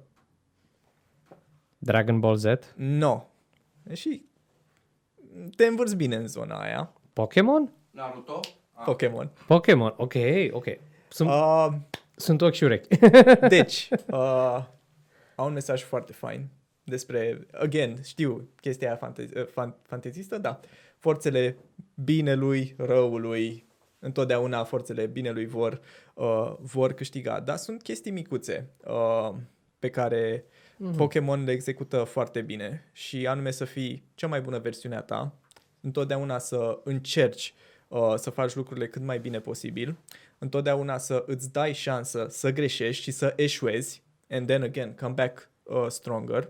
Fix ce ziceam și cu povestea cu Thor. Uneori s-ar putea să cazi atât de rău, cum era Ash în sezonul 7 sau 8, ceva de genul, unde era de nerecunoscut și nimic din ceea ce făcea uh, nu avea sens cu restul sezoanelor, unde el uh, uh, el muncea să devină un trainer cât mai, uh, cât mai bun și dintr-o dată a avut așa un downfall. Again, poate să fie ex- uh, scriere proastă, dar dacă este să analizezi așa in the bigger picture, are sens. Uh-huh, uh-huh. Um, și filmele, la fel, pentru că au și seriale și filme. Filmele. M- Cam fiecare film are mesajul uh, mesajul lui individual. Recomand filmele Pokémon, chiar dacă sunteți un pic cam mari. They're good. They're good. Um, și pe lângă asta, oricum sunt fan al francizei, adică încerc toate jocurile și Mhm. de cele mai multe ori îmi plac. Am anumite cartonașe Mm, Till this collector, day. Collector. chiar uh, că tot ziceam că am fost în Malta, am găsit un magazinel de ăsta care aveau, uh, avea o cutiuță cu, nu mai știu, 100 de cărți, ceva de genul. I had to buy it. had to buy it și mă simțeam ca un copil acolo când mergeam prin fiecare carte. Oh, this Pokémon, oh my god! Dar ceea ce vreau să spun este că au un mesaj foarte bun, chiar și când te uiți la cap, când te uiți din, nu știu, la 20 și ceva de ani. Da, corect. Îmi, uh, Acum că stau și mă gândesc, da, și urm- bine, urmăream vorba aia în copilărie. N-am mai Mhm. urmărit de, pf, cred că 15 ani de când să urmăresc vreun serial sau ceva. Nici măcar Detective Pikachu când a apărut, uh, nu Ah, m-am that was uitat. trash. Da, Acum sunt antagonistul ăla, that was trash. da, e bine, mă și gândeam, zic, băi, nu știu ce, ce-o fi, în afară de faptul că ai un animăluț uh, pica-pica, dar acum că mă gândesc, da, tu, că tu când te gândești la asta de a fi varianta ta mai bună, e legat de faptul că acele uh, creaturi ajung întotdeauna să facă un fel de upgrade și devin mai...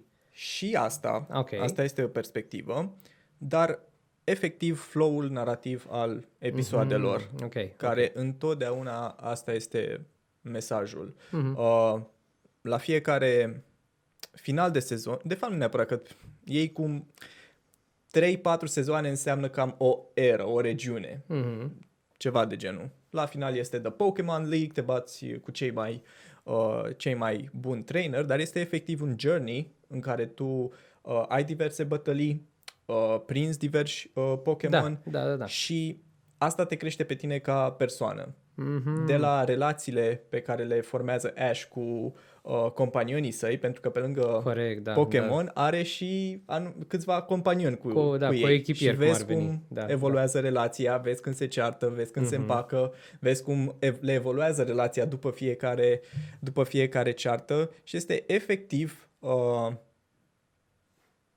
bă, totul este un journey. Mhm, mhm, mhm. It's not really about the finish, it's how you get there. Corect, da, și asta și, și, și eu cred că e un lucru, e o poveste foarte valoroasă de spus de cum ajungem și în ce locuri ajungem, pentru că, de exemplu, multe din poveștile clasice erau foarte mult despre a atinge o anumită destinație, Mhm. care era foarte clară, foarte bine și felul în care ajungeai acolo era prin curaj, prin și așa mai departe, dar mie, mie ce e interesant este că și în poveștile clasice mai poți găsi exemple de lecții care sunt totuși mai sănătoase, deși cu aceeași referință. De exemplu, gândesc la povestea lui Harapalb. știi? Mhm. La finalul zilei, care e rezultatul? Cel clișeic, căsătorește-te. Și asigură-te că e fată de împărat ca să, să, să ai un ban, știi? Adică ma- uh, marry into wealth. Wow! Mulțumim! Ce lecție! Wow, thanks, I'm cured. Da, da, da, dar ce e interesant este felul în care ajunge acolo, pentru că în anumite cazuri, mie mi se pare foarte interesant cum uh, grupul de prieteni pe care și-l formează Harapalb. Știi? Adică cu păsări lațul lungilă, fomilă, setilă și în loc să vadă uh, un, uh, cum zic, uh, defecte, el, în cazul ăsta era o poveste destul de simplă, dar vede în asta un avantaj și îi folosește pentru a atinge la acest scop. Și cumva că la finalul zilei nu trebuie să creezi o echipă de harapalbi, oameni ca tine, ci din contră, adu oameni cât mai diversi, cât mai diferiți, îmbrățișează-le defectele, pentru că s-ar putea să fie niște defecte utile. Mhm. Știi? Că... Și, uite, vezi, e o poveste veche, dar care, de bine de rău, deși are o anumită structură așa mai... Eh, găsești ceva uh, și, și în felul ăsta și mie, mie asta mi se pare că avem nevoie și de lecțiile astea despre cum ajungem în anumite locuri și dacă de fapt ăla e scopul sau mai degrabă procesul în sine. Și pentru că da, nu nu avem niciodată o, o urmărire, o, ce urmează după ce Harapalp se căsătorește. Este un, mar- un mariaj de succes? E, de, este un părinte bun? Știi? Uite, astea sunt lucruri mai interesante, știi? Pentru că, da, foarte mult dintre noi, cred că noi toți simțim chestia asta. Băi, ajungi la o anumită vârstă, da, trebuie să fii, uh, trebuie să-ți cumperi mașină, uh, casă, uh, să te căsătorești, să începi să faci copii și spui Ce o gata. tipologie Și, clasică. da, și vei fi fericit. Bun, dar ce se întâmplă după? Știi? Adică, care e următorul pas de acolo? Pentru că, bun, dacă noi devenim deja, ne, ne îndeplinim scopurile respective, care e scopul nostru de după?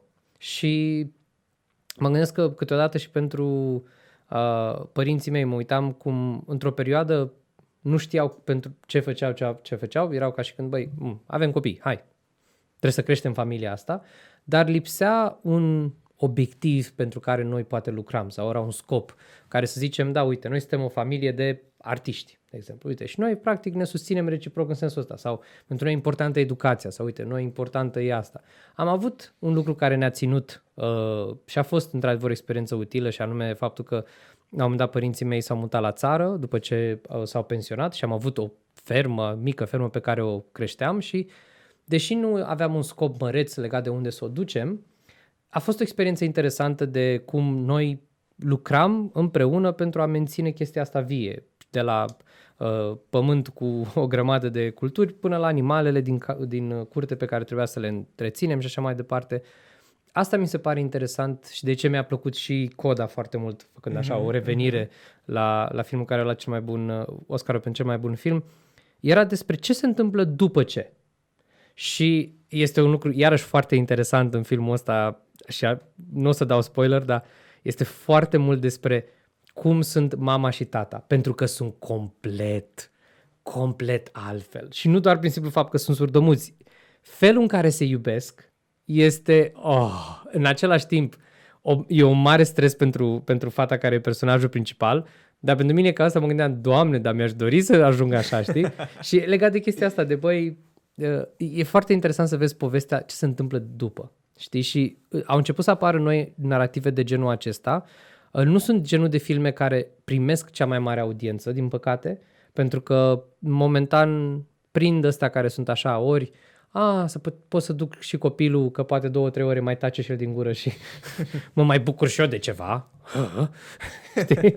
Um, și acum a început să mai apară și recent genul ăsta de filme care totuși de bine de rău aduc o audiență mai adultă, care totuși e deschisă să, să vadă dar ce poate fi viața de adult. Un film foarte bun în sensul ăsta, um, trebuie doar să-mi aduc aminte cum se chema exact, um, este despre uh, a, Instant Family. Nu știu dacă l-ai văzut. Mm, Cred că da. E cu cuplu care repară case și decid la un moment dat să adopte un copil și Yes. de fapt adoptă Yes. toți trei copii. Da, da, da, da. îl știu. Doamne, ce, ce, ce roller coaster emoțional, pe o parte. E o poveste destul de clasică, într-o anumită măsură, uh, legat de cum evoluează lucrurile, dar mi s-a părut genul ăla de film care la finalul zilei a fost o reclamă foarte bună pentru a ado- adopta copii. Adică asta a fost. Mi- Stăteam la final și mă gândeam, de fiecare dată când am văzut filmul ăla, la final eram gen, adoptăm, adoptăm și noi, hai să facem asta. Adică simțeai genul ăla de, de idee și mie mi se pare că e fain să poți să arăți lumii că sunt mai multe moduri prin care poți să devii adult, prin care poți să creezi o familie și diversitatea asta este un lucru în care cred că trebuie, să- de care trebuie să profităm. Adică, cred că narativele clasice ne-au dus până într-un punct și cred că ele își au în continuare rolul și cred că în paralel trebuie să venim și cu narativele astea alte, mai curajoase, mai altfel. Chiar este un film acum pentru care, de care abia aștept să apară la noi în cinemauri, se cheamă Everything uh, Everywhere All at Once, cred că ceva de genul, care este un film despre multivers, într-un fel. Mm. E un personaj uh, care la un moment dat interacționează cu diferite variante ale ei însăși legat de cum și-a trăit viața și potențialul, dar din review-urile pe care le-am citit este spune că este despre un film despre a te trezi la 45 de ani fără un scop în viață. Și eram, Mm. da, vreau să văd filmul ăsta. Midlife crisis. Da, Cumva. dăm, dăm chestia asta. Dăm despre lucrurile astea, uh, adică nu doar dramă de dragul dramei, știi cum sunt, uh, de exemplu, este filmul Mystic River, un film foarte, foarte bun, dar în care, na, e vorba despre faptul că unui părinte îi îi moare fata, ucisă și așa mai departe și pe o parte e un film foarte bun, dar e genul de situație în care nu se regăsește cam toată lumea. E dramatic pentru Mhm. da, e o poveste care te învață ceva, dar e un context dramatic. Ori aici e, e o poveste care, da, are o zonă aia fantastică, dar subiectul este un subiect în care ne regăsim cu toții și, sincer, mie mi-e teamă de el. Eu personal stau și mă gândesc, vai, doamne, ce o să însemne midlife crisis la 40 și ceva de ani, știi? Adică am trecut prin câteva ex- crize existențiale de ale mele și câteodată când vezi narativul clasic care nu e doar în filme, îl vezi foarte mult în social media și toate astea, simți presiunea aia și zici, bă, dar eu nu mă regăsesc în asta. Și când mai apare un film sau când mai apare o, o da, de obicei un film care spune o poveste altfel și ajungi să te regăsești în ea, de bine de rău parcă te simți înțeles. Uh-huh. Că cineva, sau de bine de rău, băi, e loc și pentru mine. Că nu sunt un eșuat pentru că ajung într-o situație de, de genul ăsta și uh, asta, eu asta abia aștept să văd și cel puțin asta m-a, m-a bucurat uh, la The Oscars pentru că pe lângă, pe lângă film cum e Coda, sunt multe alte filme la care se face referință care sunt foarte not sexy, ca să spun așa, în materie de uh, subiect și așa mai departe, ca la la suprafață, dar în esență pf, sunt filme foarte interesante. Unul pe zona internaționale, The Worst Person in the World. Mhm. E o poveste din Norvegia, film făcut în Norvegia, foarte bun, doamne, e de văzut în cuplu filmul ăla. Pf, garantez. Mergeți în cuplu, vedeți filmul ăsta. Dacă nu râdeți sau nu vă simțiți la un moment dat foarte awkward, mm, nu știu, ceva e în neregulă cu voi. Filmul e bun. Mhm. Credeți-mă, filmul e bun. Uh, deci este, este o scenă, doamne, uh, a bloody scene. It's a very bloody scene. Cine a văzut filmul știe Ok, la ce mă refer. ok. Și dacă după ce vezi filmul ăla, vreau să mă spui cum ți s-a părut scena aia Ok, sângeroasă. ok. Că e, oh, e, e simbolism acolo foarte mult. Este filmul Drive My Car, tot internațional, care a fost și nominalizat la cel mai bun film, pe lângă, și a câștigat pentru cel mai bun film în limbă străină, care este tocmai despre doliu Mhm. despre cum cineva, uh, un bărbat caută să proceseze uh, pierderea soției și multe alte povești de genul. Uh, Dune, deși a fost mai mainstream, cred că încă nu și-a găsit publicul. Cred că sunt mulți mai mulți oameni care pot profita de, de o producție care îți deschide așa mintea în multe, multe feluri, cu tot sci-fi-ul și fantasticul lui. Are ceva uman în, mm-hmm. în povestea respectivă și m, pare că este povestea eroului, dar nu este o poveste a eroului. Este, este altceva. Spoiler alert pentru ce o să urmeze în, în partea a doua. Um, Belfast e un film interesant. Uh, este despre experiența oarecum autobiografică a lui... Uh, a, doamne, am, acum i-am uitat numele. Uh, e, ti- e tipul care îl joacă pe uh, Poirot în uh, Moarte pe Nil. Hmm. E și regizorul la filmul ăla și la filmul ăsta, Kenneth Branagh, așa. E experiența lui din copilărie în perioada uh, conflictului în Irlanda de Nord. Știi, între catolici și protestanți.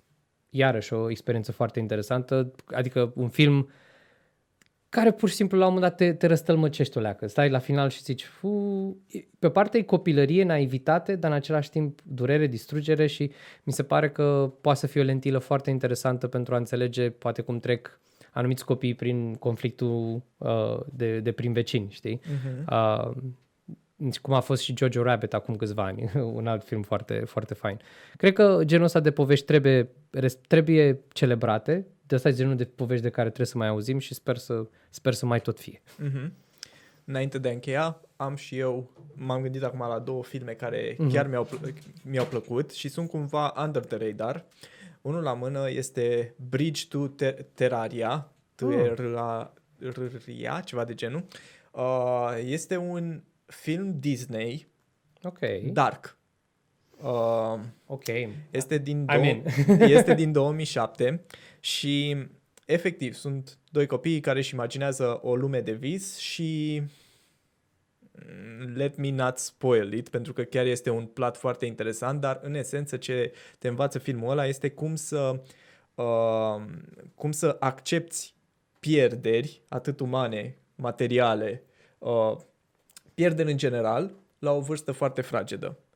Este foarte, este destul de dark dacă mă întreb pe mine și făcut de Disney, m, poate că de-aia este și nu este atât de cunoscut. Da, da, da. Și al doilea, uite, parcă se numește Will, dacă nu mă înșel, este pe Netflix, este despre un uh, copil care s-a născut cu o deform, deform, deformare. Ah, Wonder. Wonder. Wonder. Da, c- care are, uh, când se duce la, ș- a făcut, fost homeschooled și apoi când se duce la școală are de, de ca- astronaut. Exact, exact. Da, o Wonder. cască de astronaut. Foarte, Da. foarte, foarte fain uh, filmul. Uh, un mesaj foarte bun despre accepting others, accepting yourself, pentru că niciunul dintre noi nu este perfect, atât pe exterior cât și pe interior.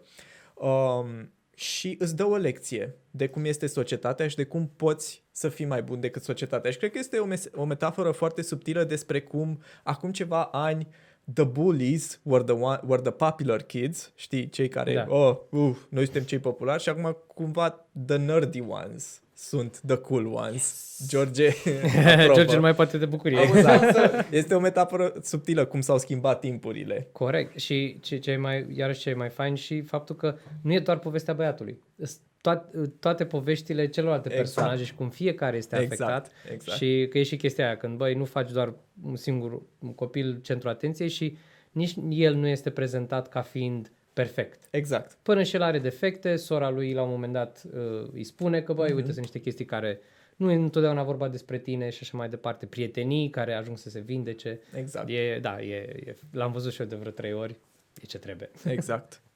Și uh, hai să încheiem prin faptul că 2022 știm deja că vor apărea niște filme. Mhm. Este vreun film de care ești super entuziasmat, n-ai apucat să-l vezi, abia aștept să-l vezi? Ah, Apare Morbius săptămâna asta, cică. Morbius. ah, Doctor Strange. Doctor Strange, Multiverse of Madness, corect, apare în iunie. E, cred că Spider-Man a e set the bar high și mai ales că este continuare directă Da, corect. și din nou apar niște personaje și din alte universe Hashtag alternate. X-Men. Da. Vedem, nu știu, spoiler alert, dar așa pare, nu știu. Tom Cruise as Iron Man. Mamă, dacă asta se întâmplă, Da, e e un zvon. E un zvon. E un zvon. I know. De, Da. de, deja, Gio- George e căzut deja da, tot. de, din alt uh, din alt timeline. da, cred că ăsta este. Și uite, nu știu dacă este Thor anul ăsta, dar nu cred, cred că este la Teoretic uh, ar trebui să iasă trailerul curând. Anul. Ah, ok. Dacă iese anul ăsta, cu atât mai bine, dar uh, trailerul, Da. băi, ce-o scurez? Ce, ce o să fie cu filmul ăsta? A zice că Doctor Strange. Pentru tine? Băi, um, hm, în afară de astea, obviously, că acum Obviously. ce să faci, uh, mi-ai, mi-ai, mi-ai, mi-ai luat înainte, um, sunt curios de, uh, că sunt câteva filme care acum au apărut, dar n-am apucat să le văd. Unul este X, este făcut de A24, e un studio care de obicei vine cu filme noi și Mhm. mm-hmm. toate astea. E, din recenziile pe care le-am citit, e un film super, super interesant. Apoi, um, este un film al lui Jordan Peele, care mm. cred că se cheamă Ups sau Ah, ceva de genul ăsta. Am auzit de el. Da, iarăși are un trailer foarte... Hă? Nu știi despre ce e vorba și mă, m- mă face așa să fiu curios. Băi, ce o să fie cu filmul ăsta? Ce, ce se, va, se va întâmpla? Uh, a început filmările la Mission Impossible 7. Mm. Nu știu dacă anul ăsta va fi, va fi gata, dar chiar vreau să știu unde duce povestea mai departe, pentru că ăsta va fi penultimul. Apoi va fi Mission Impossible 8 și se va încheia franciza. Mhm. Și na, Tom Cruise, băi, de bine, de rău, tot respectul, omul ăla face niște chestii nebune și știu că vrea să, să ajungă în spațiu În anul spațiu, da, exact. Să Așa. filmeze acolo. ăsta. Uh, și ultimul, care îmi vine mie în minte acum, uh, hmm, stai că, te vezi mă, momentele alea fix când trebuie, scapă, scapă ideea, fuge, Spiral. fuge de tine. Um, da, așa, stai să mă gândesc, stai să, stai să, să, să prind ideea. Clar, vre- abia aștept să văd uh, filmările sau primul trailer la Dune varianta a doua. Mm. Pe aștept să văd ce, cum, cum o să facă. Um, dar, uh, mai, dar chiar era un film care mă entuziasma, dar n-am... Uh, și nu e comic book, asta e chestia, că așa mă gândesc, a, păi Batman sau de astea, nu, nu e legat de vreun personaj comic book, Dar, uh, eh, asta este. O să, poate în, în editare o să vă, lă- vă lăsăm sugestia. În editare și îl puteți urmări pe Instagram ca să aflați uh, această sugestie. Corect, corect, da, da, da, da. Băi, sincer, mi se pare că filmele sunt chestiile pe care ar trebui să le îmbrățișăm cu mai multă, mai multă interes și curiozitate, pentru că nu e doar vorba de divertisment, e educație, e, e înțelegere, e despre a te descoperi și pe tine în poveștile alea și uh, cred că ce-ar fi fain, pentru că ne-am pornit discuția asta și cred că e o discuție pe care vrem să o repornim și mai mm-hmm, încolo, mhm. uh, suntem curioși și de ce filme sunt valoroase pentru voi, care Exact. sunt filmele cu poveștile cele mai interesante, cu lecțiile cele mai valoroase și uh, despre ce filme ați vrea să povestim noi de aici încolo. Acum am deschis noi așa uh, cutia Pandorei cu câteva filme care au fost valoroase pentru noi, dar avem mult mai multe și cred că putem să Oh, mergem da. și în zona de Muzică. topicuri, fie că vorbim de, uh, cum ar veni, tipuri de film, că mergem pe genuri, că e horror, Mhm. mm-hmm. că e sci-fi și așa mai departe, sau sunt poate niște tipologii sau filme specifice care ar fi fain să le analizăm împreună. Vă rog, dați-ne, dați-ne sugestiile astea că ne-ar, ne-ar interesa să, exact. să Exact. fie o conversație continuă. Și din muzică, cred că ar fi interesant. În general, tot ce înseamnă pop culture, cred că, cred că ar fi subiecte interesante. Bun. Alex, din nou îți mulțumim că ai fost uh, Cu mare alături, alături de noi. Uh, cum am zis și data trecută, friend of the show, te mai așteptăm în acest scaun. Uh, dragilor, mulțumim că a stat uh, alături de, alături de noi. A fost un episod special, un episod mai diferit față de ce, ce facem de obicei. Uh, dar, cum a zis și Alex, lăsați în comentariu anumite sugestii sau uh, anumite idei pe care le aveți uh, pentru noi, pe care le putem discuta. Lăsați și un uh, subscribe, un share, pentru că ne ajută foarte, foarte, foarte mult pentru creșterea canalului. Plus, este un element de motivație și pentru, pentru noi să aducem content cât mai fain pentru, pentru voi. Exact. Ah. Și dacă este o lecție cu care plecăm astăzi de aici, dacă mergeți vreodată la stand-up și nu vă place ce glumă face băiatul în față, nu-i dați o palmă. And this is the perfect ending. Eu vă Salut! salut, salut vă urez uh, o zi frumoasă în continuare și ne auzim data viitoare, miercuri, la ceva educativ. See ya! Poate apar și la următorul. Da, George ar trebui să fii aici la următorul. Sigur că e mâine.